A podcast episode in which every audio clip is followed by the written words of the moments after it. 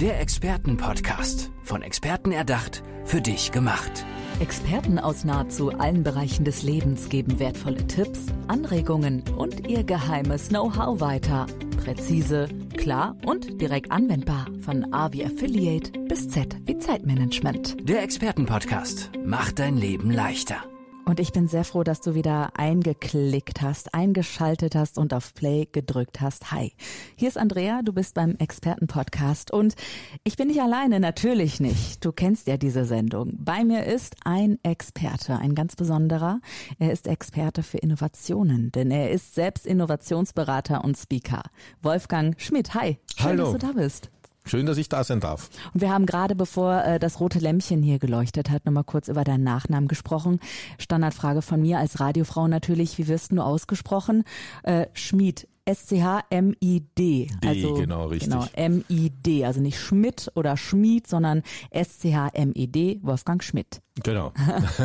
Wolfgang, jetzt haben wir lange über deinen Namen gesprochen, aber äh, mich interessiert natürlich total, was dahinter steckt Mhm. und was auch hinter dem äh, Thema Innovationen steckt, für dich ganz persönlich. Mhm. Deswegen direkt mal die Frage, was bedeutet denn Innovation für dich? Was bedeutet Innovation für mich? Die Fähigkeit, Neues zu generieren. Ganz kurz, ganz plakativ gesprochen. Ja, kann- Äh, Das okay. kann jetzt in verschiedensten Bereichen sein. Ja? Und äh, im, im Business-Umfeld, in dem ich, ich tätig bin, geht es natürlich hauptsächlich um, um neue Produkte, neue Produktlinien, Produktportfolio-Erweiterungen, solche Sachen. Aber grundsätzlich beschränkt sich das nicht darauf. Ne? Die ähm, äh, Innovationen kann man auch noch wenn man es ein bisschen akademisch betrachtet, unterteilen, nicht in, in so inkrementelle Innovationen, also wenn irgendein Automobilhersteller, wenn Audi, BMW irgendwie ein neues Modell rausbringt, das aber praktisch das gleiche ist wie das letzte, nur dass irgendwelche Knöpfe irgendwo anders sind, dann nennt man das inkrementelle Innovation. Wenn es äh, ein richtig neues Produkt ist, das vorher noch nicht in der Form existiert hat, dann nennt man das disruptive Innovation. Das ist so äh, äh, bestes Beispiel, das kennt jeder, ist das iPhone, das ja die Basis oder das erste Smartphone war. Davor gab es nur Tastentelefone, die man klappen konnte und mit sich herumgetragen hat.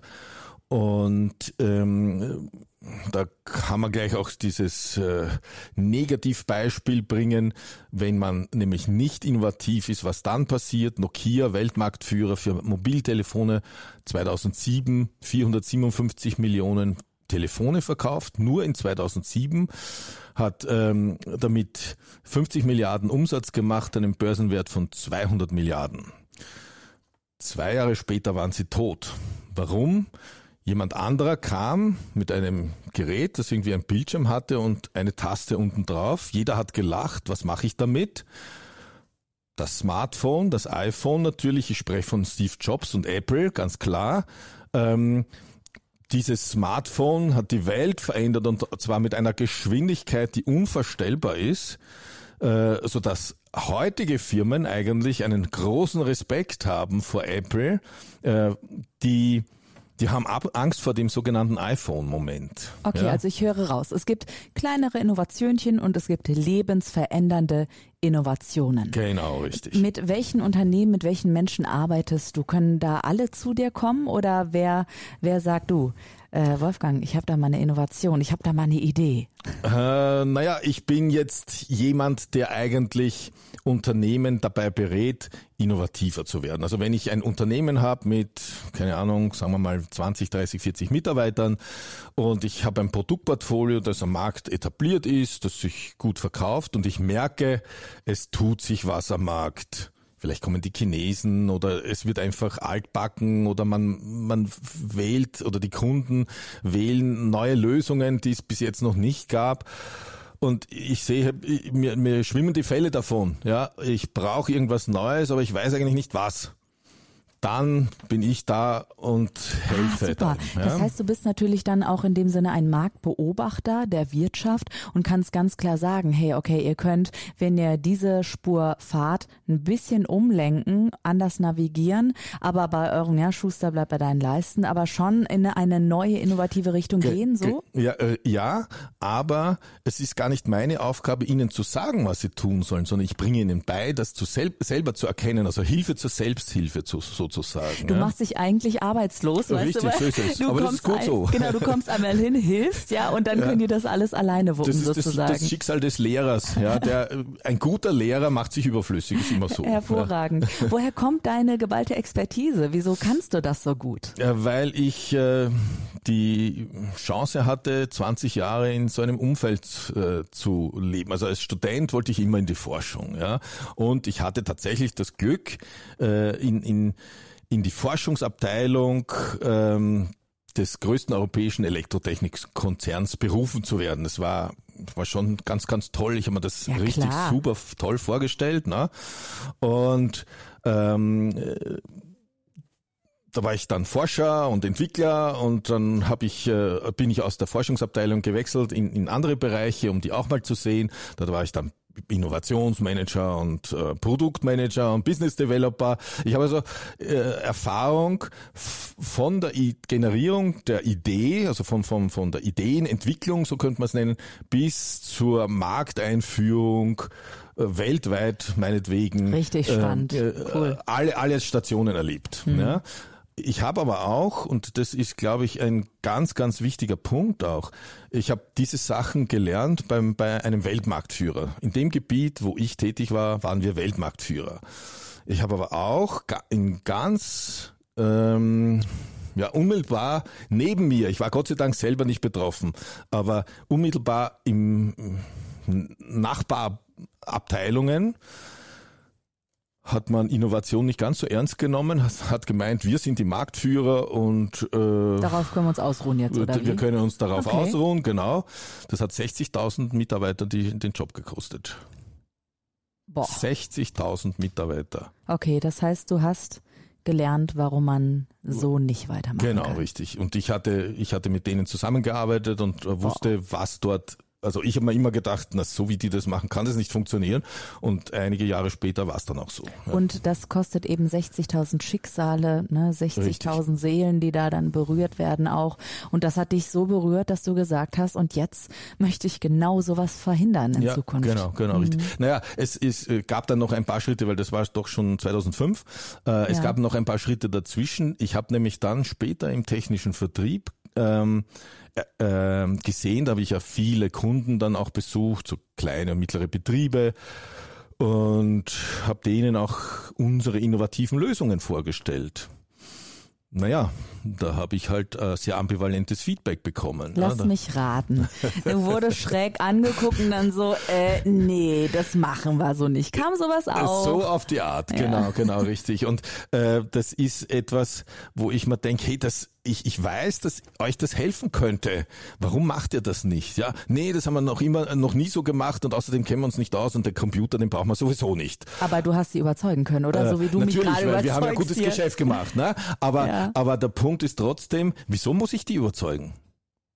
Ja, der Punkt ist, wieso muss ich herkommen als Vertriebler damals und die davon überzeugen, dass das eine gute, wichtige Sache ist? Dann müssten die eigentlich zu mir kommen. So müsste es ausschauen. Aber äh, warum ist das so? Also sind die dann betriebsblind, eingefahren? Warum? Äh, betriebsblind ist vielleicht eine Bezeichnung. Ich glaube, es liegt aber noch weiter oder tiefer. Die, ähm, die, die Kultur bei uns in Deutschland, in Europa ist doch eher skeptisch. Ja, wir sind unseren hohen Lebensstandard gewohnt, bedenken aber nicht, dass der eigentlich in den unglaublich radikalen disruptiven Erfindungen des 19. und frühen 20. Jahrhunderts besteht. Ottomotor, Dieselmotor, Aspirin von Bayer, die ganzen chemischen Unternehmen, die haben Unglaubliches geleistet, was, was Innovationen betrifft, der das weltweit Nachfrage generiert hat, was damit Geldströme zu uns umgeleitet hat. Das ist die Basis unseres Wohlstands.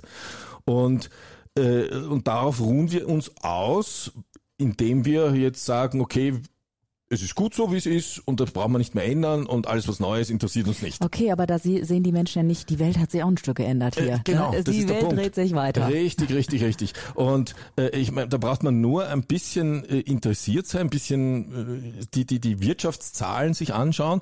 Äh, es gibt ja eine schöne, eine schöne Tabelle, die immer wieder aktualisiert wird, äh, die Tabelle der 100 wertvollsten Unternehmen der Welt. Ja? Äh, die obersten zehn, von den obersten zehn sind acht in Amerika und zwei in China. Und von diesen acht oder überhaupt von den zehn sind, glaube ich, nur zwei nicht im Internetbusiness tätig. In Amerika Amazon, Apple, äh, Microsoft, Google, Facebook. Ja? Tencent und Alibaba in China.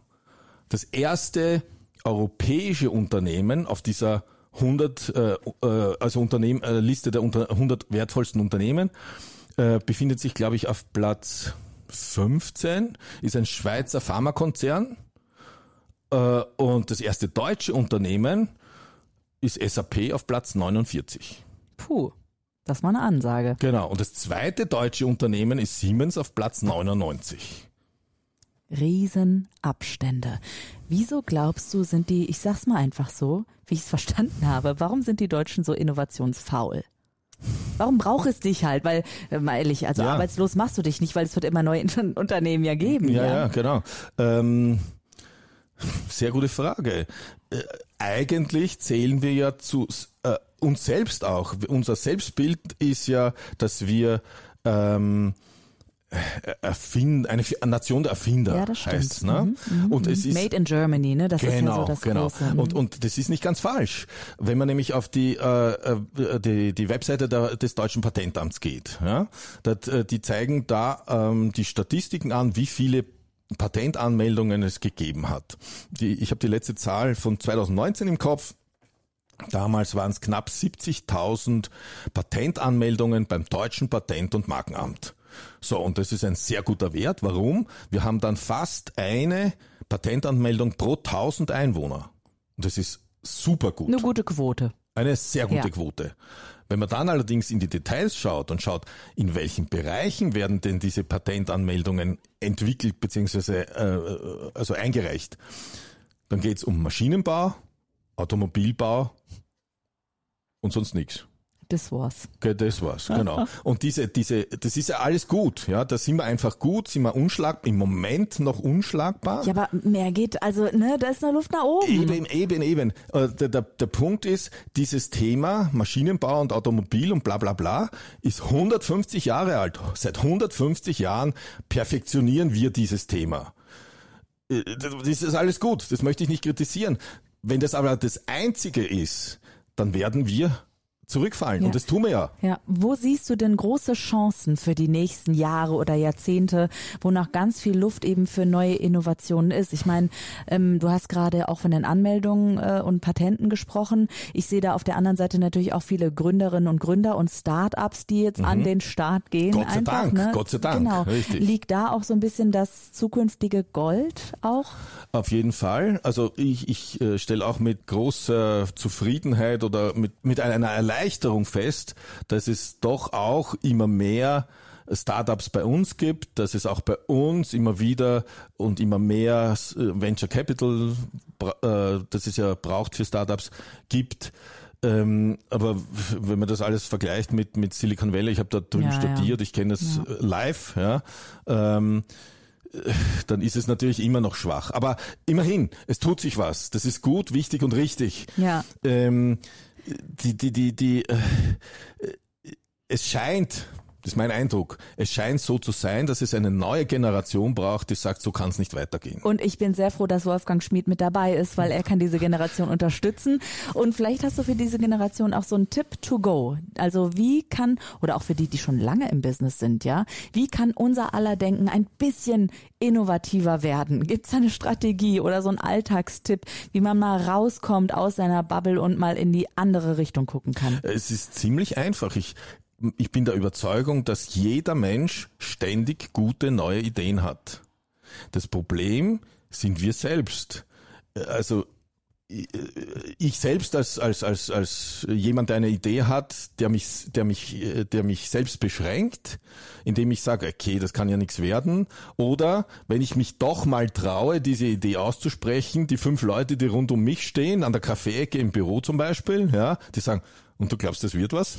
Also äh, eigentlich geht's darum, neue Ideen zuzulassen. Mhm, und zu teilen dann auch. Und selbst genau. wenn in der Kaffeeecke ein schräger Blick kommt, ja, dann ist es halt äh, mal äh, Dann so. ist es halt mal Aushalten, so. anderen Menschen erzählen. Ja, genau. spread it to the world.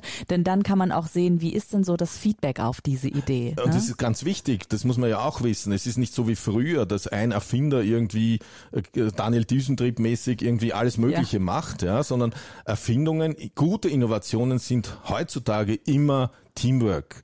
Einer hat die Grundidee, der nächste sagt, ja, wenn du das so machst, dann glaube ich, hast du dieses und jenes Problem, da würde ich das so und so ergänzen oder ändern oder abändern oder ja. so in diese Richtung, ja? ja. Und der nächste kommt mit wieder einem und wenn was weiß ich, wenn du keine Ahnung, wenn jetzt Frauen drauf schauen, dann schaut das Ganze wieder anders aus und wenn äh, Kinder das Ganze benutzen sollen, dann musst du wieder irgendwas anderes berücksichtigen, ja? Äh, wir reden jetzt natürlich von einem hypothetischen abstrakten Produkt, aber ähm, es der Punkt ist, viele, viele, viele, viele Blickwinkel, ähm, die immer einen kleinen Beitrag leisten, bilden sozusagen das Puzzle, das irgendwann ein gesamtes Bild einer guten Innovation ergibt. Wunderschön, wunderschönes Schlussbild auch von diesem Puzzle. Wolfgang Schmid, Innovationsberater und Speaker. Und wenn ihr da draußen neugierig auf diesen Mann geworden seid, dann erreicht ihr ihn über das Internet. Kurz noch zum Ende, wie können die Menschen dich erreichen?